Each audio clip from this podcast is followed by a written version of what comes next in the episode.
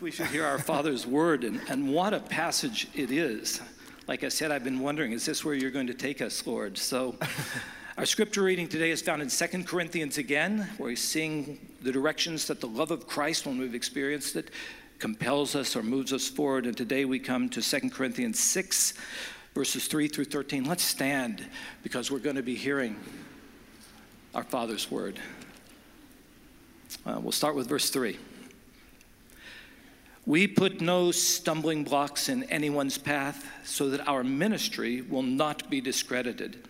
Rather, as servants of God, we commend ourselves in every way, in great endurance, in troubles, hardships, and distresses, in beatings, imprisonments, and riots, in hard work, sleepless nights, and hunger, in purity, understanding, patience, and kindness, in the Holy Spirit, and in sincere love, in truthful speech, and in the power of God, with weapons of righteousness in the right hand and in the left, through glory and dishonor, bad report and good report, genuine yet regarded as impostors, known yet regarded as unknown, dying and yet we live on, beaten and yet not killed, sorrowful, yet always rejoicing, poor, yet making many rich, having nothing and yet possessing everything. We have spoken freely to you, Corinthians, and opened wide our hearts to you. We are not withholding our affection from you, but you are withholding yours from us. As a fair exchange, I speak as to my children. Open wide your hearts also. And this is the word of God. You may be seated.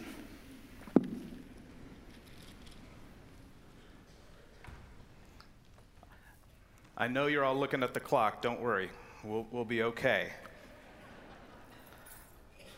Uh, my question for you, uh, for myself all week, has been, what transition are you in right now?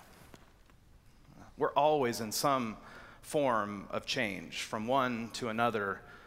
And, and man, this has been a week of transition around Lake Avenue Church. And, and not just the news around what will be happening in seven months, not just all the questions that come with that in terms of the leadership of our church, but this is a week where I'm just very aware of the kinds of transitions for some of you as you're getting ready for your children to figure out what they're going to do next year, where they're going to go to school. This is a week in which some of our most loved people in this congregation transitioned from this life to eternal life. Arlene Miller, our sister. This was a week of transition for some of you um, as you received a diagnosis in your family. Always information, always life coming in to each one of us. And And we're always in this place of adapting and changing and trying to figure out how it is we're to live in the midst of all that's happening around us. And we've been in a series over the last many weeks where, where we're looking at uh, what difference does life make with Jesus in it? How are we compelled to live differently? What does it really look like for someone who, who follows Jesus in the midst of real life? What difference does it make? And so the question this morning, and it's not a direct question from the text, but it's linked, is what difference does Jesus make in our life in the midst of the many transitions that we're in or coming to, the transitions that we want, the transitions we don't want, the transitions that are unplanned that come in front of us? What difference does it make? Does it make any difference for the follower of Jesus? Do our lives look any different because God is in them and that we follow Jesus in the midst of a world that is always transitioning? By way of just a quick update, we're in this book of Second Corinthians where the church in Corinth is, uh, is a mess. And Paul very uh, loves this church and cares for them and wants to see them in many ways transition themselves. transition from their misunderstandings about what faith looks like, transition from a really bad definition of what church is supposed to be. He'd like them to transition even in their understanding of what faithful living looks like, because in the midst of the world of the Church of Corinth, lots and lots of misunderstandings. And we've just come out of chapter five, where very specifically Paul is laying it out to this church and saying, uh, here's the main thing. Here's what it's all about, is that we have a God who desires to, to be in relationship with us, and that we are reconciled through Jesus Christ into this beautiful, intimate relationship with God. And as a result, Corinth Church, As a result, Lake Avenue Church, when we're reconciled with God, we have this great opportunity to be ministers of that same message, so that we can live our lives declaring what it looks like to be in intimacy with God. And as we come to the text that Pastor just read for us, I think what we find is Pastor Paul and his heart. We find Paul in a very honest and vulnerable and beautiful place with this group of people that he cares about so deeply, that he cares that they would understand the truth of what it's all about, what life is all about, what life with God is all about. And in these ten verses, we see, we see Pastor Paul. We see Pastor Paul as he cares for the people he is writing with, that he's not just sending them systematic theology. He's not just trying to change their brains. He's trying to speak to their hearts, and he's speaking to their life, and he's exposing his heart and his life to them in this moment. And so in their time of transition, they needed a pastor. And in our times of transition, we need a pastor as well. And let's allow the Apostle Paul to be our pastor this morning. There's three words, three words I want to share with you that I see in this text that show us the way Paul cares for this particular group of people. And I believe this. I believe that as we look at them briefly, and as we then think about these words for our own life, our own context, and even in our church life, in our church context, that these words can encourage us and inspire us, and that Paul can be our pastor this morning as well.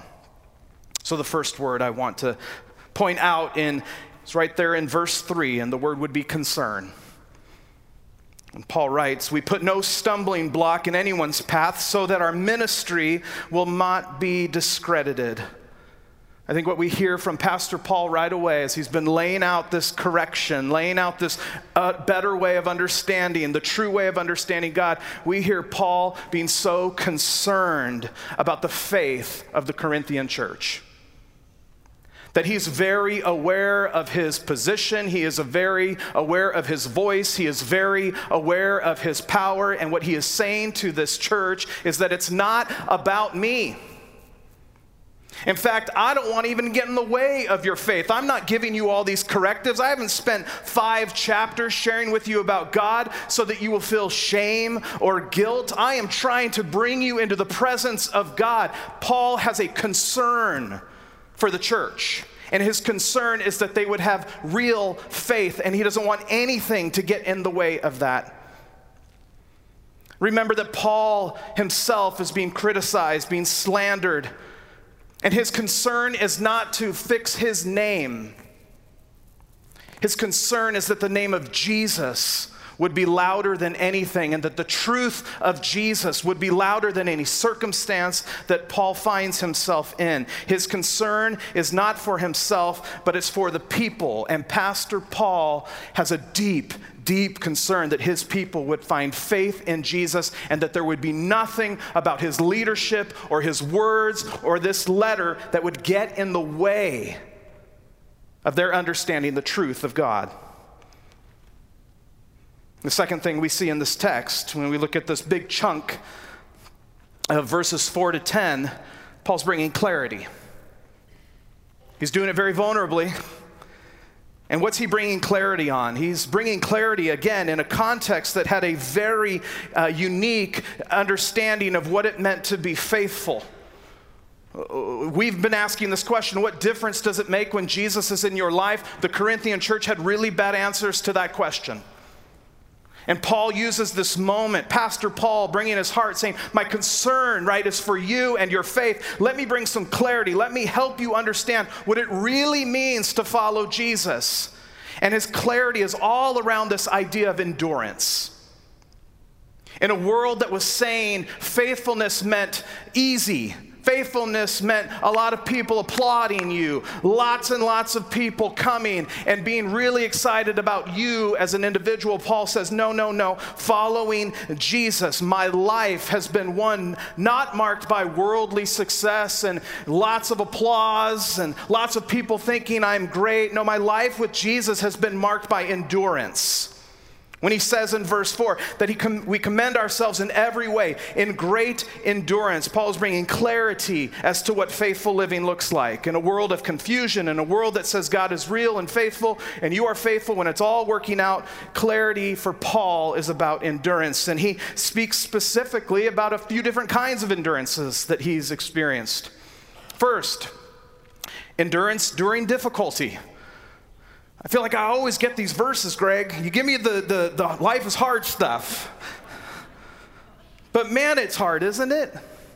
Paul is saying that following God has been one not where life was easy. And quite the opposite, actually. Following Jesus for Paul was incredibly difficult. And so he talks about troubles and hardships and distresses and beatings, imprisonments and riots and hard work, sleepless nights and hunger. Next time you're sharing faith with your friend, start there. Paul's speaking about when you follow Jesus, there's general troubles. There's troubles we experience from other people. There's personal troubles. And what Paul is saying is it's not that the troubles defined him. He was no victim. He didn't look at all the hard things that came his way and was trying to get people to give him a little extra love. And Paul's saying, it's not the troubles that define me, it's the endurance that defines Paul. In fact, he goes on to say, how, how, how did I endure all this? And look at the second, verses six and seven, endurance by grace. So as he's going through all these troubles over and over again, he experienced God in ways where he said in purity, in understanding, in patience and kindness, in the Holy Spirit, in sincere love, in truthful speech, and in the power of God, with weapons of righteousness in the right hand and the left hand.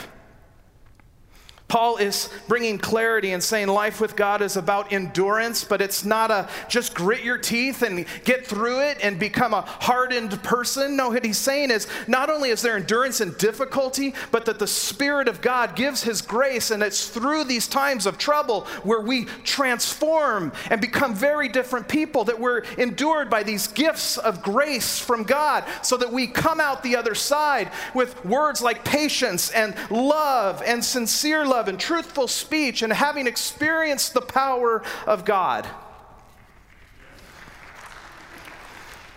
Faith in Jesus changed Paul.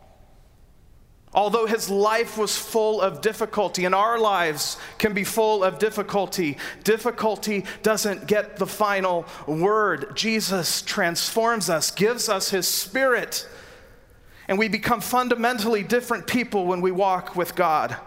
Paul's bringing clarity to that. He's also speaking of this, what we're calling this endurance in the midst of paradox. And if you've been following Jesus any amount of time, you know that part of all of this is just this, what's supposed to happen doesn't seem to happen. There's this way of living. The, for the Corinthian church, there was, again, confusion about what it meant to be a follower of Jesus. And I think there's confusion for many of us of what it means to follow Jesus. There's narratives out there, we've talked about that, there's narratives out there that say, if I'm faithfully following Jesus, then I should always be moving up in my salary. When I'm faithfully following Jesus, the less troubles should come to my life. If I'm faithfully following Jesus, my kids will turn out perfectly. So when they don't, we play these horrible stories in our mind, like that somehow I have done something wrong, or that God isn't real and he's true. Brothers and sisters, there is a paradox in following God. Paul spells it out.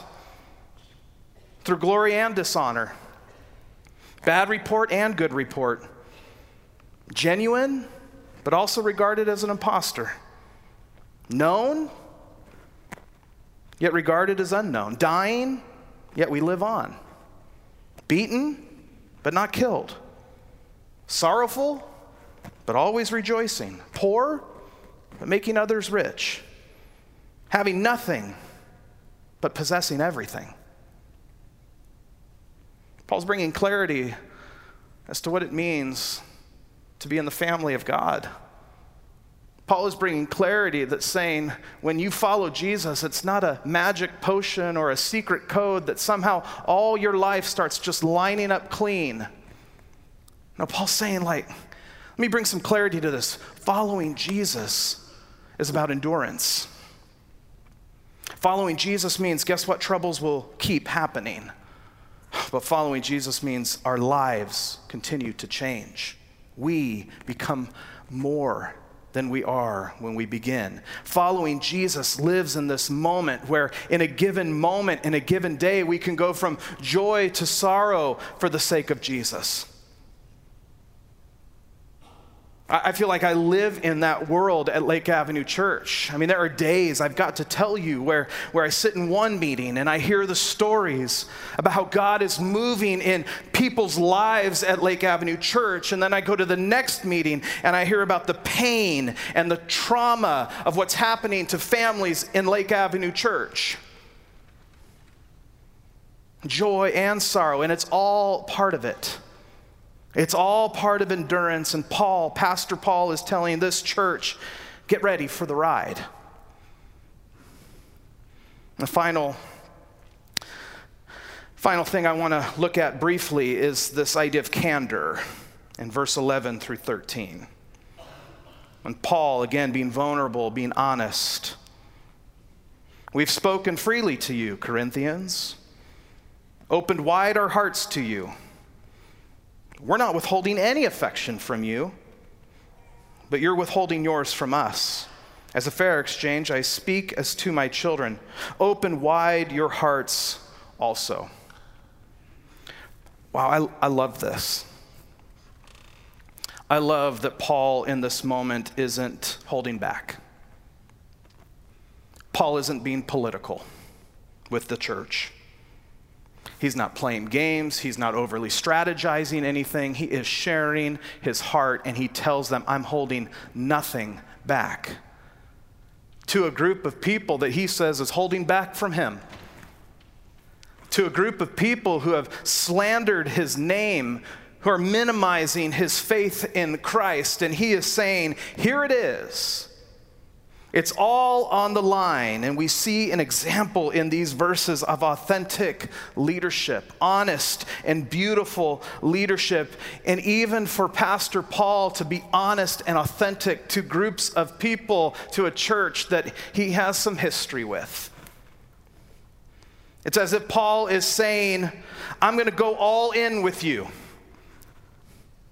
Are you going to go there with me? I'm withholding nothing from you. I'm telling you everything I know about God. I don't want my life to get in the way of your relationship with Jesus. I don't want you to be misunderstood that somehow following Jesus is going to make everything clean and happy in your life. And he goes, I'm withholding nothing from you. I'm putting it all out there. And he invites them to come in with him the same way, saying, let's go there together. Pastor Paul, genuine concern for this church. Pastor Paul sees his job, the thrust of this text, to bring clarity to them about what it means to be faithful with Jesus. And Pastor Paul doesn't all just talk. Pastor Paul is honest and open and with great candor says, I'm giving you everything I got. There's no other agenda. There's nothing else happening here. What marks Pastor Paul's words to his people, concern and clarity and candor. And so for you and me this morning, what transition are you in? What transition is being put upon you? What are the great transitions coming up, the ones to celebrate? What are the transitions that are causing you anxiety? And, and might there be something in, in this text that might encourage you this morning? Maybe that word endurance is for you today. Maybe the idea of some of these unwanted, horrific, horrific transitions that are being forced upon you. That somehow there'd be some hope, that it's that there's a way of experiencing faith and Jesus where you can where you can grow in love during this season, where you can be patient, where you can experience more of the Holy Spirit, where you can experience the endurance that God gives us through His grace. Some of you need that right now because your work is horrible. You want a different job, you don't like your boss, there's been changes. Pastor Paul says, endure. I've, I've seen Jesus. I know what happens through difficulty. I know what happens in times of trouble. I know that there's more to experience with God. Some of you, I pray, and, and I believe this is a growth area for us in general at Lake Avenue Church, is around this word of candor. I mean, we live in Los Angeles County. We really like pretending that we have it all together. It's not that popular to share what we're really feeling, that we're calculated, that we're always thinking about, is this a safe environment for me or not, to really tell somebody, even at church, what's going on in my life. And Pastor Paul says, don't withhold anything. Don't play games with life. Don't play games with leadership. Bring it. Let this be the church. The community of God is a place, brothers and sisters, if we can't have candor with one another, what are we offering the world? You don't have to have the perfect Instagram picture to be a part of Lake Avenue Church. We don't even have to have nice carpet to be Lake Avenue Church. And maybe this morning in your time of transition, there's an encouragement that I know they say week after week, go connect with someone at the banner. We need to be doing life with one another. And maybe it's been a long time since you've had a men's group or a small group or people you can walk life with. And maybe the prompting, you need people in the transition your life is facing. So at a very personal level, I pray that somehow Pastor Paul speaks to you, but for a Let me close. For us as a as a church, in the midst of the very obvious transition that we all heard just moments ago, what might Pastor Paul say to us? And I'll be quick, and I'll be, I'll have candor with you. I was here for the last one. Many of you were here for the last transition. Man, it was hard. And I've heard stories about the other transitions. Depending on perspective or story, you know, you, you get all the different narratives of this. But I want you to know this, and I am no local church expert, but nobody really does it this way. And that's awesome. We have an opportunity as a body of Christ to do something a little bit different from our history, and a lot different from the way these things usually happen. We got seven more months before he's not even going anywhere. Trust me, I know he's not going anywhere. We have a pastor who, with, who said to you this morning, I'm withholding nothing from you. Here it is. And it's all about God moving through my family. And I'm bringing it to you so that we might not withhold from one another and that we enter this season together at Lake Avenue Church. Transitional seasons don't have to be horrible. No, Greg, I don't think our future is one of hardships and troubles and imprisonments. I think our future is one where we grow in the grace of God, our love for one another, our commitment to this body, our commitment to the church, that this would be a season for us at Lake Avenue Church where our deepest concern isn't about who's going to be on committees, but our deepest concern is about the message of Jesus, and that the way we do church would not put a stumbling block in anybody's path. I was with my students this week. I'll close with this, because you weren't supposed to clap there. Okay.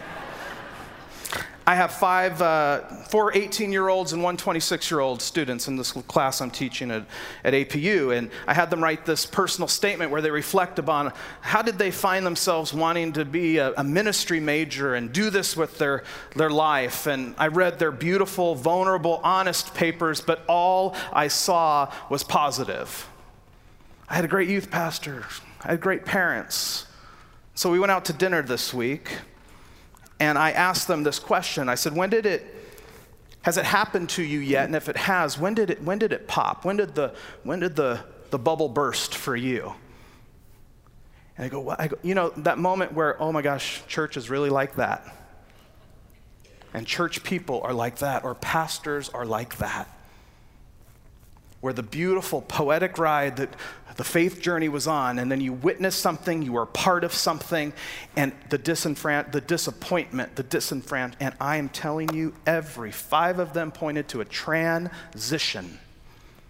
The loss of a pastor, the loss of a youth pastor, a church meeting where it was overly political, and they pointed and tears were coming down their face, reflecting, because it's in these transitional moments, I believe this, and we'll pray. We can be the family of God we say we are. We can come together, have concern for people's faith. We can have clarity about what we're actually existing for, and we can have candor with one another in a loving kind of way. Or, or we can assume the worst. We can mobilize for next in a very coarse way. And my prayer for you and for me as a part of Lake Avenue Church is that we really experience something totally different than we ever have in our history. And I have no idea what that means. But I think it means something like this. Our concern is for one another, and to not do anything that is a stumbling block for anyone at this church or in this community. That this would be a time where the way we move and live with one another is one of great clarity, because we're focused on what the truth of the gospel is, encouraging one another in difficulty, growing in grace, living the, the life of paradox that it is following Jesus, and doing so with great vulnerability and honesty and candor with one another. Jesus, we need your help. For it's in times of transition for many of us where we can both recall very difficult moments. It's also times of transitions where we can have growth moments. And I pray for myself, I pray for this congregation, that this would be a season for us unlike no other. A season in which we come together to keep the main thing the main thing, which is your gospel. This would be a season in which we love one another as we each go through times of trouble, that this would be a season where we grow in our understanding of you, that we would grow in the Holy Spirit. And this would be a season where we trust one another, where we speak to one another. We need your help to live this way. Thank you for our pastor, Paul, this morning, and thank you for Pastor Greg. Amen.